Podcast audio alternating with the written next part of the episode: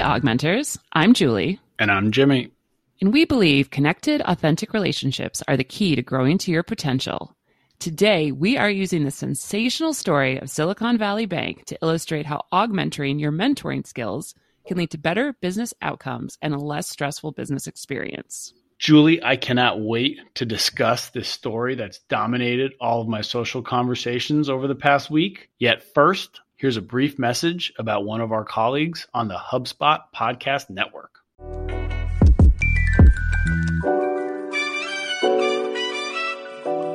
Jimmy, it's been a week. I mean, it's only Monday, but it's been a week. For some people, more than others. SVB, man, what was that about? I'm not sure we're the ones to give a full recap here on AugMentors, but we can give our point of view about how the power of connecting better with others and helping that advance you in growing to your potential may have provided different outcomes to this wild situation. Yes, that is all true. But as I'm thinking about outcomes, I'm thinking about wild situations. We have to talk about your hair. What is happening? How did this happen? Did Fiona do your hair this morning? Did you no. do your hair this morning? No, no, I wish. Let's say this is my attempt at, you know, the hockey stick growth that the the new entity covering S VB's assets will want to look forward to. You are the only person I know who creates your hairstyle in a growth curve. So that is hilarious. Were you thinking of that this morning? No, no. I think uh, just, you know, hair clips and Mondays. Things get weird. It's impressive physics. But, anyways, we're not here to talk about your hair. We are here to talk about what happened Silicon Valley Bank. Lots going on overall. Today, uh, we are not the people who are going to go through all the ins and outs because this is not a business podcast. You are here to listen to the augmenters take on how, if you truly connect with others and allow those connections to help you grow to your potential, there may have been a way for the leaders of Silicon Valley Bank to find a different outcome. So, we're going to look at three points over the last month that we've identified as inflection points that could have significantly changed the outcome of this situation. So, first, we're going to talk about what happened in late February when some of the key shareholders removed millions and millions of dollars from the bank. Two, we're going to talk about on Wednesday, March 8th, when the cash crunch occurred. And lastly, we're going to talk about today, Monday, March 13th, when the depositors were all made whole. Julie, hold on to your seat.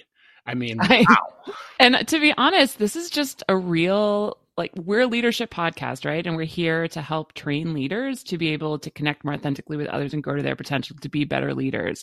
So I love that this was such a perfect high profile example of looking at how a leader handled the situation and where there are opportunities to have done things differently and what that might have looked like and how I can trust others and work together. In late February, yeah, it seemed that multiple of the C suite removed funds from the bank, the largest one being the CEO, Mr. Becker, who took well over $3 million out. Now, people will say some of that was because it was timed up with stock bonuses, and this is all fairly normal, but still, it's a big deal, I think, when a CEO is taking out significant funds from the bank. The CEO is in a unique position of power, like any organization, because that power is your gravitational pull for information. So when you start moving and acting where others cannot understand your actions, it becomes opaque, and opacity produces anxiety. And opacity is a terrible way to connect with other people because you are not showcasing what's really going on. You're not your true self. You're not being honest. And he, at that moment, really didn't connect with the key stakeholders for everyone from the board to the employees, key customers, other investors, and started to really sort of, you know, retreat and be doing things in secret, which, as we all know, is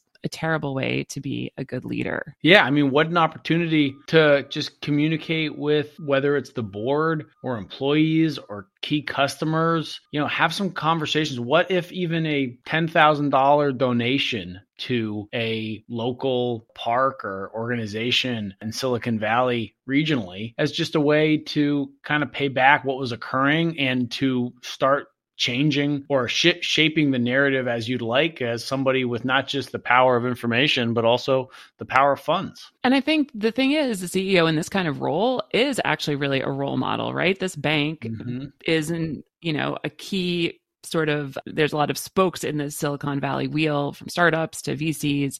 So him actually taking the action of acting with integrity and showing up as a connected leader help would help him grow to his potential, but also other leaders to be able to see how you can get ahead of something and be honest. So he had the opportunity to show up as kind of a role model, but didn't. Wah wah.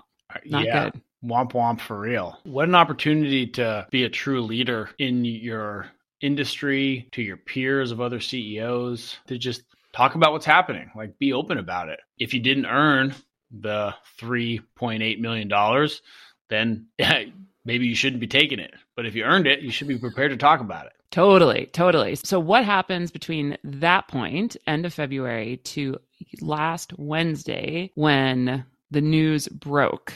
I didn't even know what SVB stood for until about noon on Wednesday. Well, SVB or OPP, you know me, other people's property, personal property, in this case, going out the door. There could have been a lot of factors. There are rumors that maybe there were 10 or 12 venture capitalists that wanted to make a run at the bank and told a whole bunch of their portfolio companies to each pull out a handful of million dollars. So maybe on average, $3 million in cash removed by 50 different companies. You wouldn't think that's enough cash to start becoming a problem for a bank with over 200 billion assets, but cash crunches are real and there's definitely some opaque power out there especially at a bank like this that could have been looking to take down potentially leaders of the bank in particular if not cause problems, maybe competitive advantages to other companies. There's also some rumors out there that maybe consolidation was trying to be encouraged by the big players in the banking industry, as there already is pretty significant consolidation where about 40% of all banking assets are held by just the six largest banks in the USA. The overall banking sector is about $23 trillion, but 40% of that value is held by 4,476 banks. But six banks hold 60%, almost 15. Whoa. I did not know that. That's a little terrifying that's our uh, you know our worst MBA in Boston right here coming through in very short market research. But yeah, it's amazing that consolidation that's already exists. So taking out Silicon Valley Bank, which is one of the highest profile banks in the US, but still only number 16th in total size, though bigger than USAA, a bank that I would say probably has much larger marketing budget given it has the uh, military connection to the Air Force and some of the best ratings, customer service ratings. But regardless of all the reasons for why, what happened on Wednesday, March 8th, was a cash crunch occurred. A whole lot of companies went to the bank and asked for their cash. And simply put, the bank did not have the cash to give them. And that's often happens because banks will then reinvest the deposits to make money on the float, on the interest. So the bank doesn't just keep the money under a pillow the bank puts that money into a new investment and then gets paid back. Of course, here they invested long, longer than three or 12 months, and the companies, their customers, wanted their money short, in this case now. And that's bad. So the bank didn't have enough yeah. money. What do you do? What happens when you're out of cash and you're a CEO, Julie? You look under your floorboards. God, so, and if, like if you can't find them under your floorboards or in the purses in your closet, then you be honest and you talk to people, you get the trusted advisors, trusted group that you've had around you, and you let them know what's going on and you create a solution together. You don't just disappear. You don't disappear. I think that's an important piece. But yeah, I mean, where was there the connection Wednesday night? All we know is that there was a phone call to some customers by the CEO saying everything was okay. But where's the communication been since then? There was just a video to staff on Friday. So, I mean, do you think that there's maybe an out of body experience here, Julie? What what could have been going on as a CEO, which you are currently? Why would you not be communicating more? I do. I did wonder about the out of body experience because I have always been curious when these people are in these massive, everything comes to a head in the in the TV version of the movie, the music's getting loud and like the, the camera's coming closer.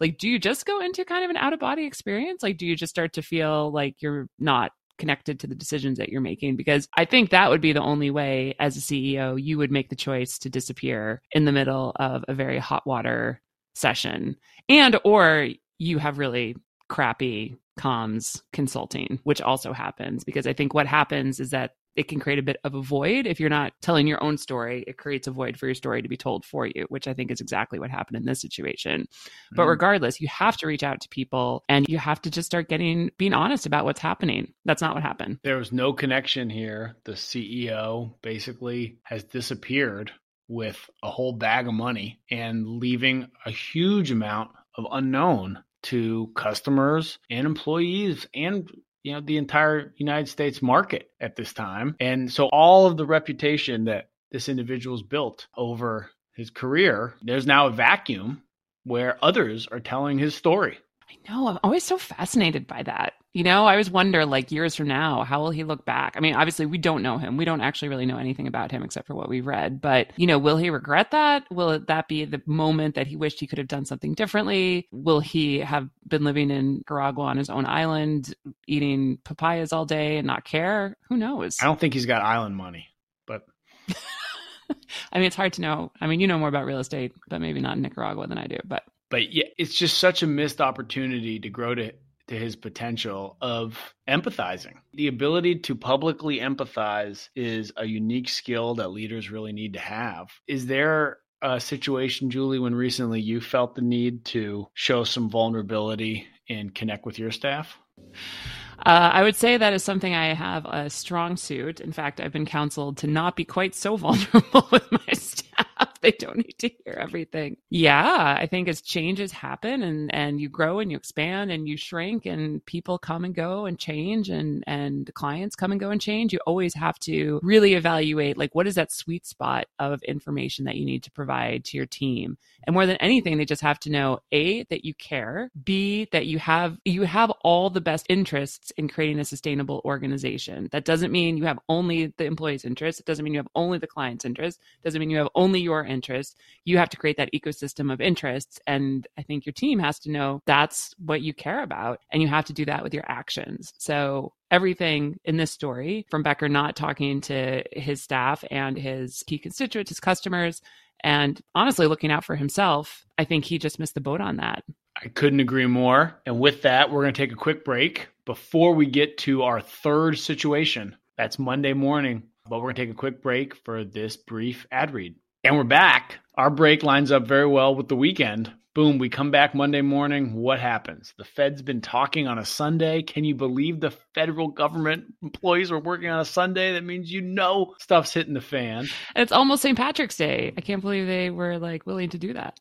Almost St. Patrick's Day. It's a short week. March Madness starts on Tuesday night and then really gets going on Thursday. Yeah, they they were getting their work in ahead of time, but comes out Monday morning that now the federal government is going to ensure that all depositors, namely the company Circle, a cryptocurrency exchange that had supposedly $300 million sitting in the bank at SVB, they're the ones that were probably lobbying harder than everybody else combined. But regardless, any company now over 250K is also going to be able to be made whole Yay team passed the FDIC standard depositor insurance levels. So, what does this mean, Julie? Do you think that this shows that the government is truly going out in a way to try to connect with individuals better? Is there really an augmenting moment here that we can call out that somebody did well with this bailout? I mean, yes. Thank you, government, for that.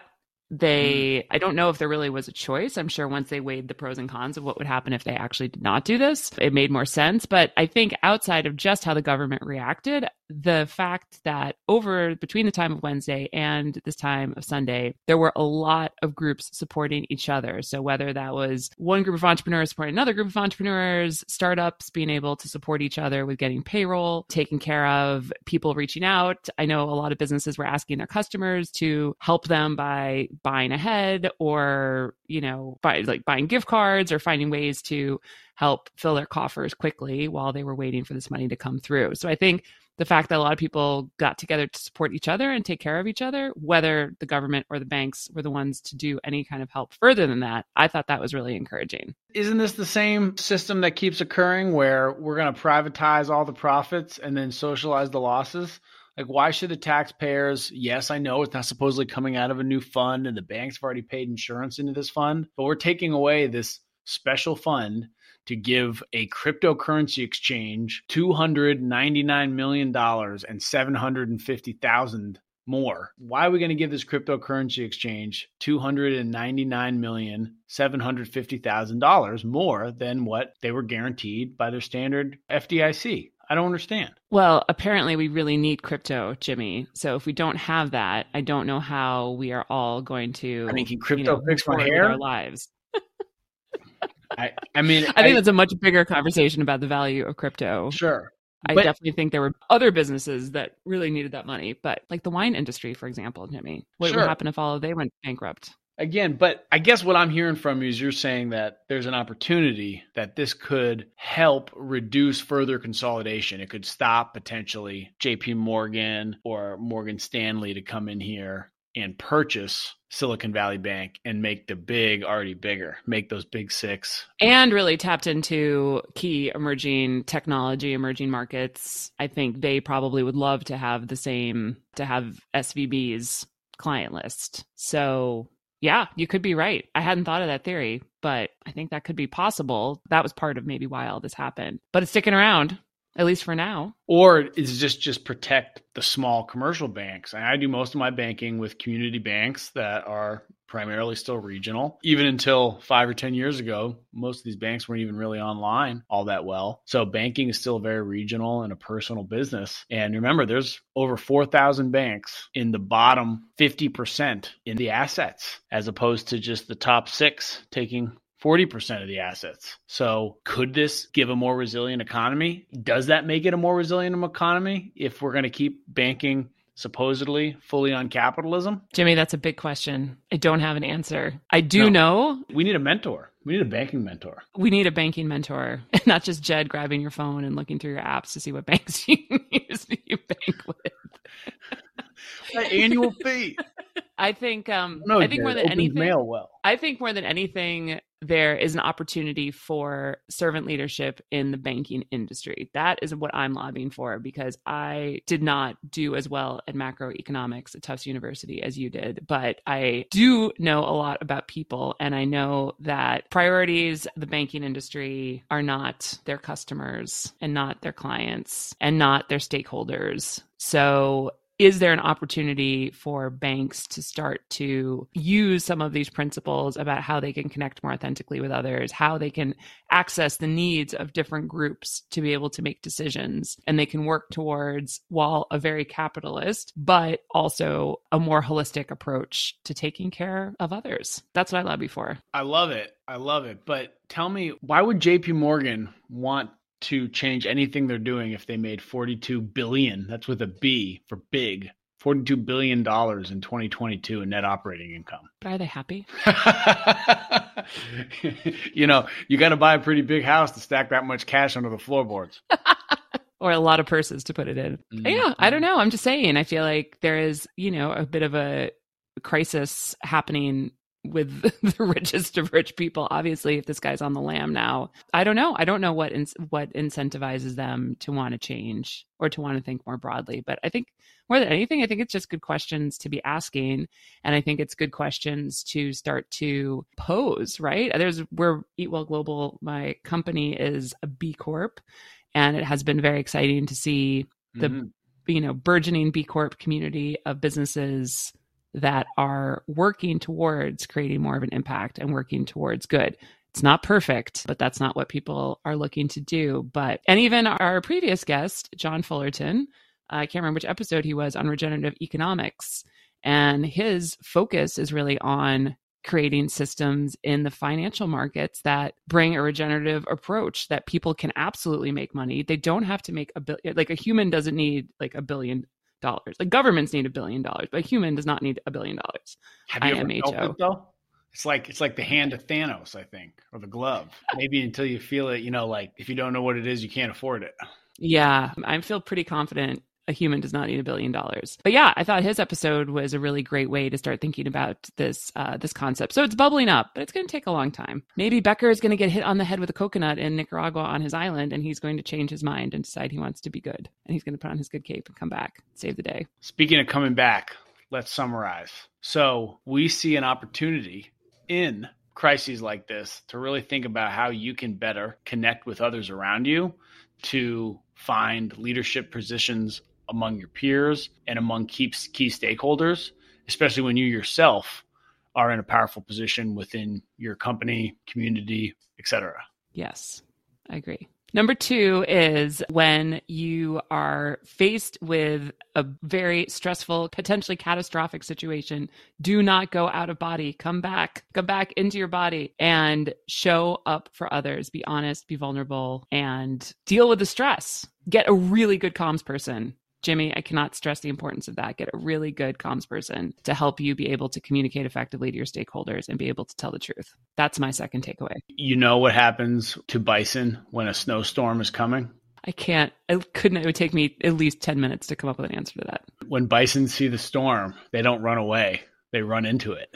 Ooh. Mm-hmm. And, and do you know why? So get yourself a bison. That's what you're trying to say.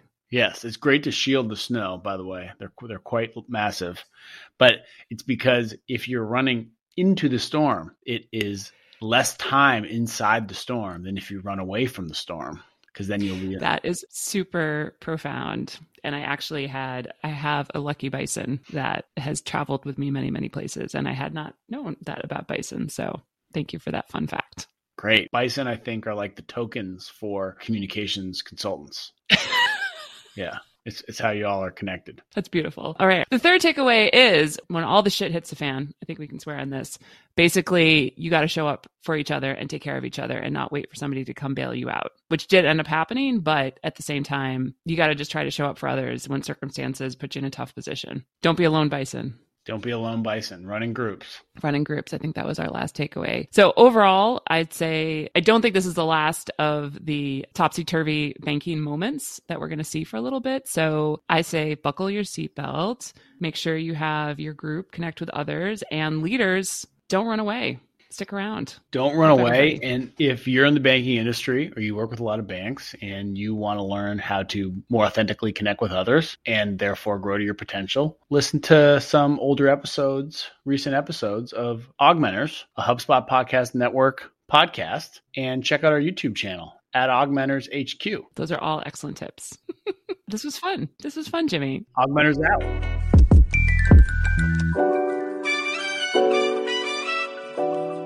Wow, you've made it this far, and we thank you. Hopefully, you enjoyed our episode and discovered new ways to bring more authentic connection into your mentoring relationships. Want to tell more, Jimmy? Be an augmenter with us. Visit our website for the best interactive mentoring content at augmentors.us. Share our podcast with someone you care about. Like and subscribe. And yes, really, you following our show and writing a review, it's a big deal. Your actions provide us with the resources to continue our undefeated, unencumbered, prize winning productions. We welcome questions and suggestions via email hi at augmentors.us or on social with our handle at augmentorshq. We are most active and available on LinkedIn and YouTube. Shout out and earnest thank you to our intrepid producer, Erlin Cato. We appreciate you. AugMentors out. See ya. Thank you.